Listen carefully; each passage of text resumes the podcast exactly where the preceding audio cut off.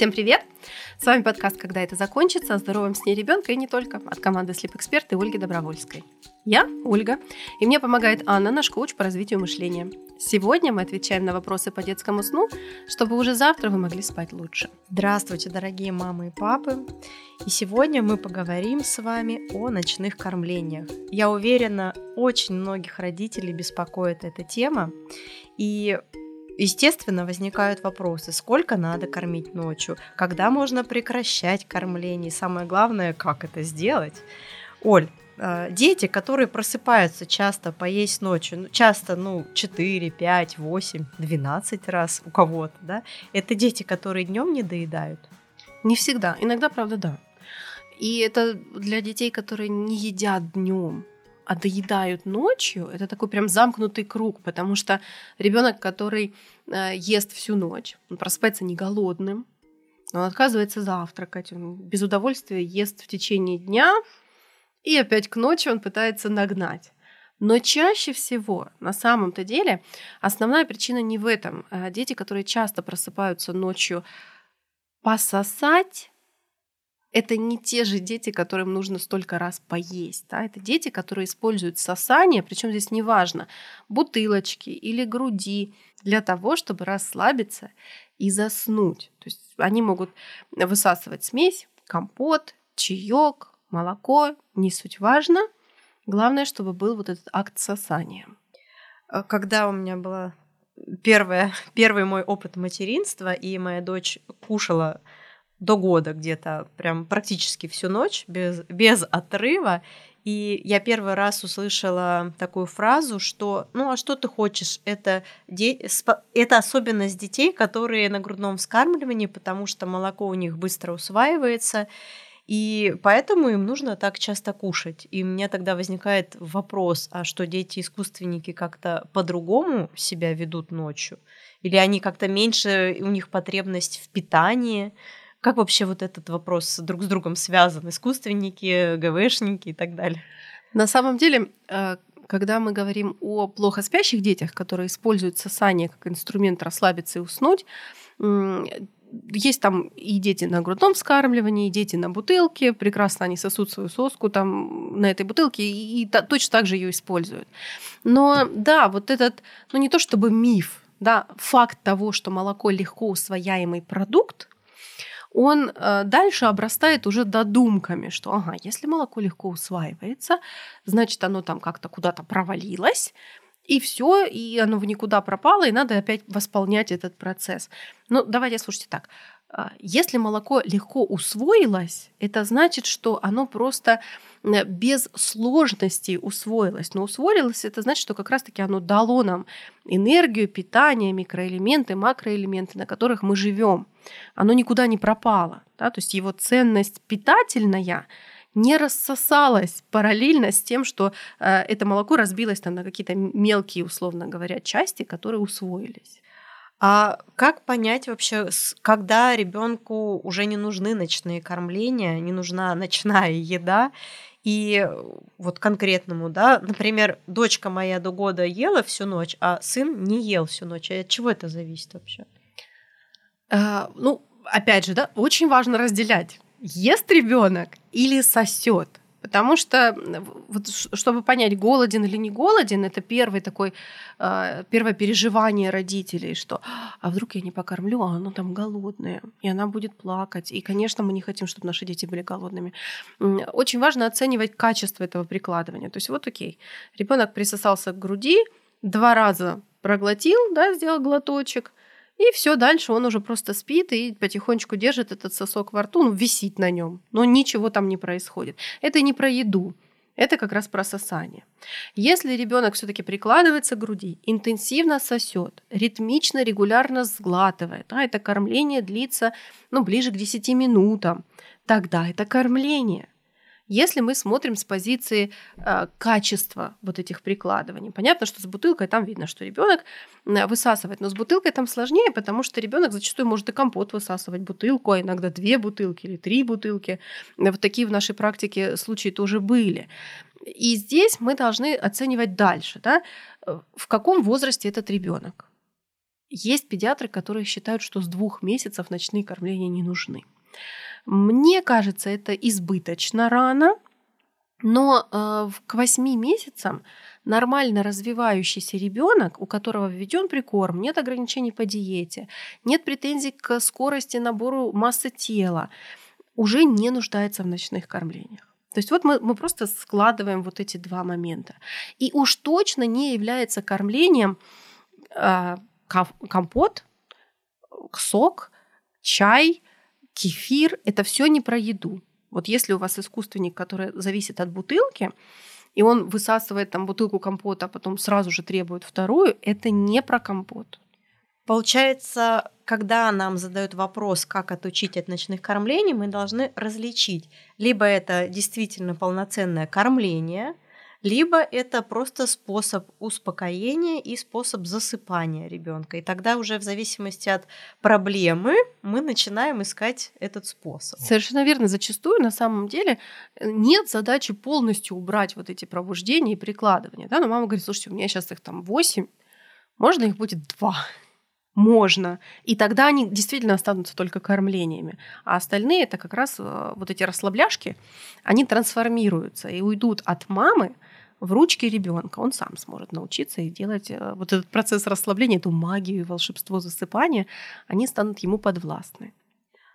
Так, давай тогда еще раз проговорим, когда мама сталкивается с чрезмерно большим количеством ночных кормлений, э, что ей нужно сначала да, определить, какая проблема, правильно, с, э, либо это еда, либо это просто способ засыпания, а уже потом бороться с этими ночными кормлениями. Все верно. Для того, чтобы понять, еда или не еда, мы должны смотреть в первую очередь на ребенка. Есть ли ему, ну, например, хотя бы 6 месяцев?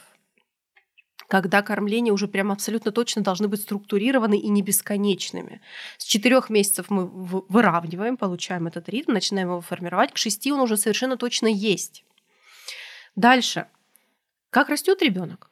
Все ли у него хорошо? Да? Нет ли претензий от педиатра, что ой, что-то вы совсем маленькие, и надо бы вам докармливать? Тогда действительно ребенок ест. Но если нет, то нет.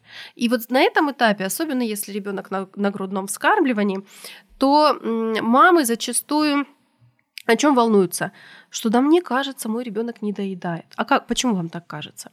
Ну, как-то вот я перестала чувствовать, что молоко приходит. Какая-то вообще грудь это пустая, такая мягкая.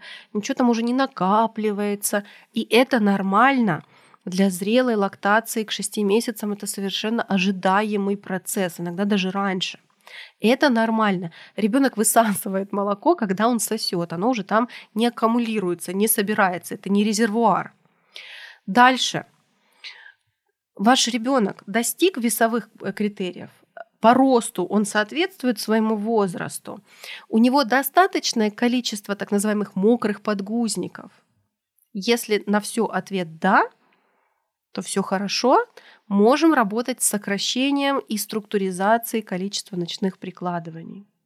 Скажи, пожалуйста, а как вот этот вопрос с сокращением ночных кормлений соотносится с кормлением по требованию?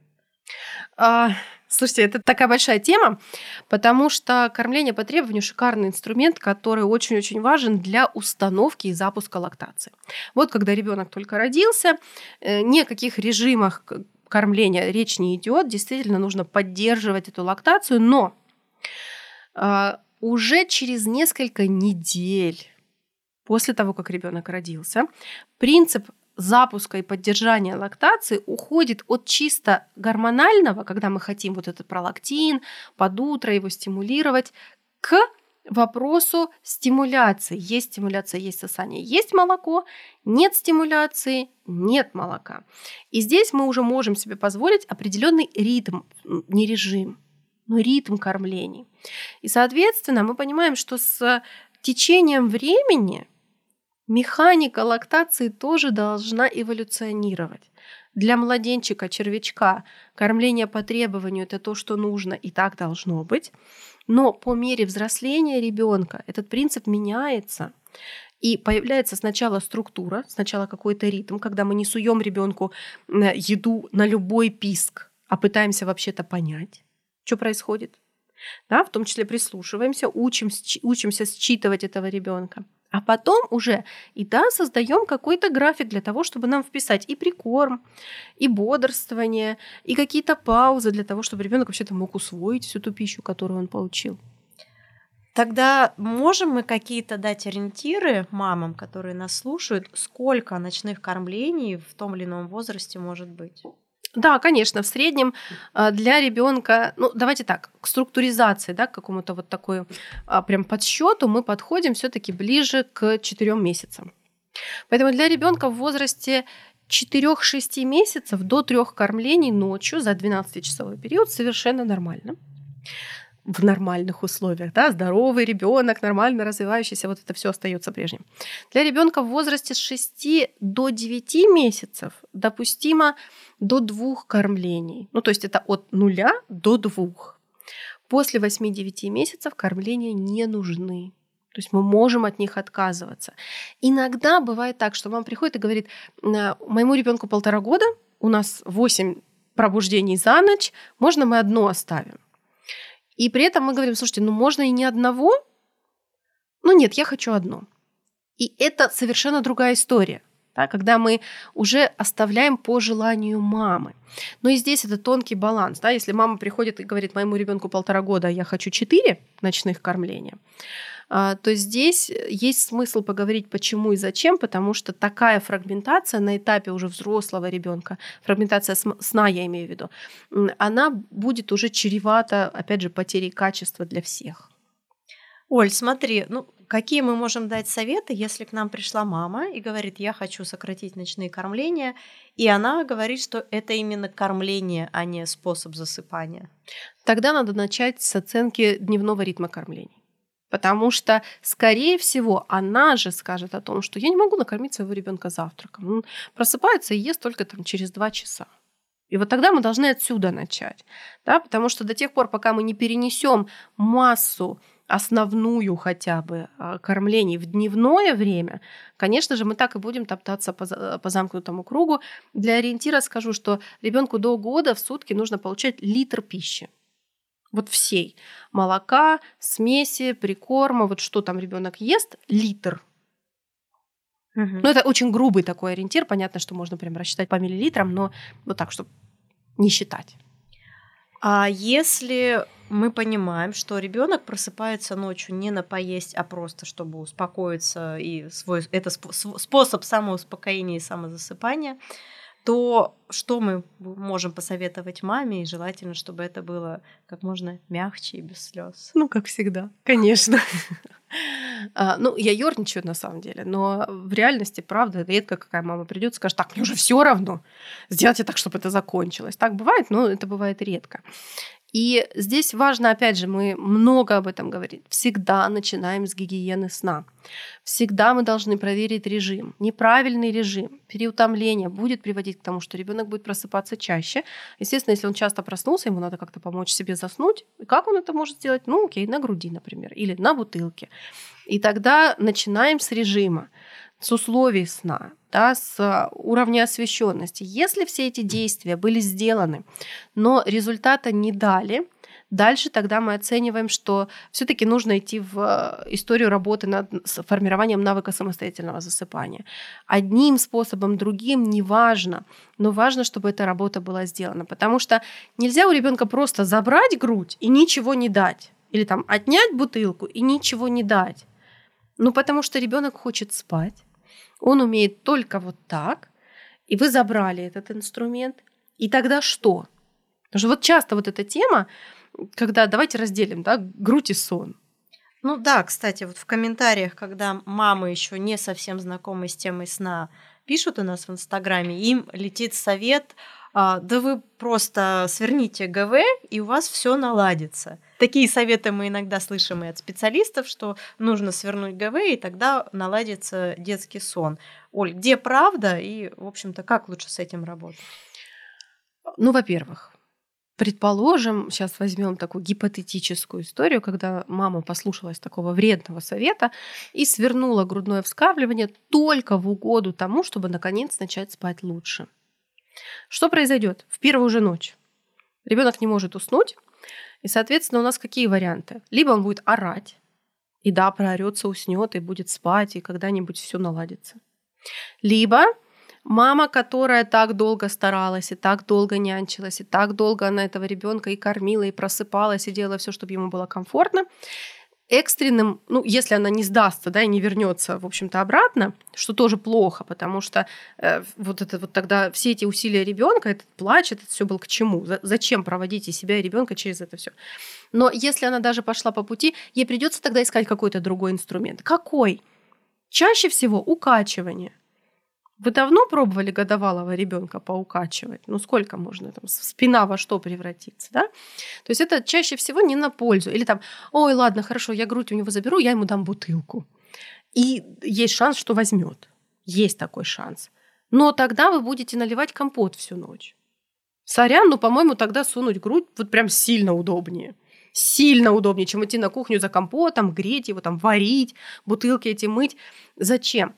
Поэтому э, просто забрать ассоциацию, да, и не дать ничего взамен или дать такую же ассоциацию, которая требует, собственно, еще больше усилий. Непродуктивный путь. Всегда важно видеть долгосрочную перспективу. Не здесь и сейчас так, а, он плачет, что же мне делать? Давай-ка я буду его укачивать. Домой он плачет, побежал варить компот. Ну хорошо, а завтра ты что будешь делать? А через неделю? Ну сколько ты еще будешь этот компот варить? Поэтому э, очень-очень важно долгосрочную перспективу определить и понять, что мы с этим будем делать. Но отказ от груди совершенно не значит, что ваш ребенок будет спать лучше. Слушай, ну опять-таки, да, мы возвращаемся к вопросу, что это определяет и решает мама. Но иногда бытует мнение, что мой ребенок, когда решит сам отказаться от груди, тогда и он и откажется. Насколько это правда? Ну, есть дети, которые самоотлучаются, это правда. Но, опять же, давайте мухи от котлет. Мой ребенок решит сам отказаться от груди и откажется, окей. Мой ребенок сам решит отказаться от груди и начнет спать лучше, ну, чисто теоретически да. Но как узнать? Как узнать, что случится, не случится, когда случится? Вот только вчера мы обсуждали эту историю с мамой, которая на прямой эфир рассказала, написала нам комментарий про своего пятилетнего ребенка, который все еще всю ночь сосет груди, не может спать никак по-другому, и она уже просто без сил. Вот зачем это? Ну, то есть я не к тому, что зачем до пяти лет кормить. Окей, нравится, кормите. Но кормите там для еды, для контакта, для общения. Спать научитесь и кормите себе спокойно дальше столько, сколько вам нравится, пока ребенок не решит отлучиться. Оль, ну смотри, хорошо, э, ребенок сосет грудь, да, ночью. Ну, на что это еще может влиять, кроме как на ночные пробуждения? Может быть, э, как-то это на прикус влияет, на зубы? И что лучше, соска все-таки либо грудь? А, ну, давай так. Смотри, есть правда такая идея, сразу скажу, что она ложная, что э, кормление грудью приводит к кариесу молочных зубов. Кормление, кормление, подчеркиваю, грудью кариесу молочных зубов не приводит, хотя бы потому, что правильный захват груди осуществляется таким образом, что сосок, ну, по сути, э, выстреливает молоко практически уже вот в горло. То есть там на зубах ничего нет. Но если ребенок всю ночь сосет или висит на груди, как это говорят, да, то есть что происходит? Он там на кончике совсем за хвостик этого соска держится, и он отгоняет это молоко по рту, оно там стоит, создает вот эту питательную микрофлору. Это может приводить к кариесу. А, бутылочный кариес сейчас это повальная история. Как раз-таки вот эти дети, которые постоянно с бутылкой, постоянно они этот компот, ладно бы воду, компот молоко, кефир, вот они хлещут. Э, и это тоже та же самая среда, которая остается на зубах. Естественно, она приводит к тому, что уже к трем годам передних зубов просто нет. Поэтому кормление грудью к кариесу не приводит. Висение на груди всю ночь может приводить, бутылка чаще всего приводит. Поэтому говорить здесь лучше или хуже, наверное, все-таки не стоит. Э, лучше, когда ребенок ночью спит, а не ест. Да, на самом деле лучше, когда спит, и родителям в том числе. А если мы говорим, например, о малыше недавно рожденном, и есть такое понятие, как сосательный рефлекс, и зачастую мамы там, для годовалых, полуторагодовалых детей говорят, ну как же я сейчас отлучу от груди, у него уже еще есть сосательный рефлекс, и что тогда, как он будет этот рефлекс удовлетворять? На самом деле, опять же, сосательный рефлекс, а, что это такое? Это механизм, который помогает ребенку выживать. Но постепенно потребность его яркого удовлетворения снижается. Там, году уже прям удовлетворять этот сосательный рефлекс нет никакой необходимости. Да, есть дети более, э, скажем так, настроенные или, скажем так, более восприимчивые, более чувствительные э, к удовлетворению этого рефлекса и менее настроены. Но опять же, если ребенок вот сосет, и соску сосет, и грудь сосет, и прям много всего сосет. Надо подумать о том, почему и когда и в какие моменты. Потому что зачастую, если мы говорим о детях году, то через сосание мощный инструмент расслабления. Еще раз повторяю, да? И расслабление это же не только про, про расслабление в сон. Это и про отвлечься, это и про успокоиться, это и про как-то саморегулироваться, да, найти какой-то свой баланс. И это неплохо. Плохо то, что это единственный инструмент. То есть когда-то ну, наступит этот момент. В 18 лет вы сына отправите в армию. Ну, когда-то это наступит. И э, сам ребенок отлучится от груди. Вы решите, что все, конец, хватит. И что тогда у ребенка будет, если вы сознательно не будете создавать других инструментов? Вот он всегда что-то сосал. Хорошо. И тогда что? Как он будет себя урегулировать? Само по себе, если вы не будете учить, не будете показывать, не будете поддерживать, оно ну, когда-нибудь кривенько, косенько, конечно, образуется. Но нам же не надо кривенько. Нам же надо хорошо, мы же заботимся об эмоциональном, психологическом здоровье своего ребенка. Давайте заботиться о том, чтобы у него был выбор этих инструментов. Да, и тогда получается, что обучение самостоятельному засыпанию это не столько даже про хороший сон всей семьи, это еще и про сонастроенность мамы и ребенка, да, когда мама может слышать малыша, чувствовать, как ему помочь, не только сунув в грудь, Конечно. Слушай, Ань, мне кажется, мы вот, знаешь, эм, мы с тобой, когда ведем эти беседы, мы такие две курвы собрались, вот прям грудное вскармливание, задавили руками и ногами. И ты кормила долго, и я кормила долго. На самом деле э, никто не против. Проблема в том, что очень часто мамы чувствуют себя, ну, прям обязанными сверх каких-то сил, возможностей, желаний, вот прям продолжать. И тема грудного вскармливания тоже обрастает такими какими-то мифами, фантазиями избыточными, прям сгущенными красками. А хочется-то, чтобы ребенок получил как раз-таки, да, внимательную маму, которая готова увидеть, что я хочу одно, другое, третье, четвертое, готова удовлетворить эти разные потребности разными способами, готова дать разные механизмы. И до определенного момента, безусловно, э, если есть грудь, то она будет ведущим механизмом. Но а что делать мамам, у которых ну, не получилось, не сложилось? У них есть шанс точно такой же и построить контакты, в общем-то, почувствовать любовь и дать заботу, и научиться общаться вполне.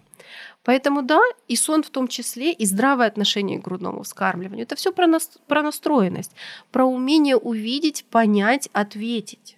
Круто. На самом деле на сайте sleepexpert.ru вы найдете наш э, легендарный курс по обучению самостоятельному засыпанию «Зайка 2.0» для деток от 4 месяцев. И мы будем рады помочь вам в течение месяца обучить малыша самостоятельному засыпанию и структурировать ваши ночные кормления, и дневные в том числе. Приходите.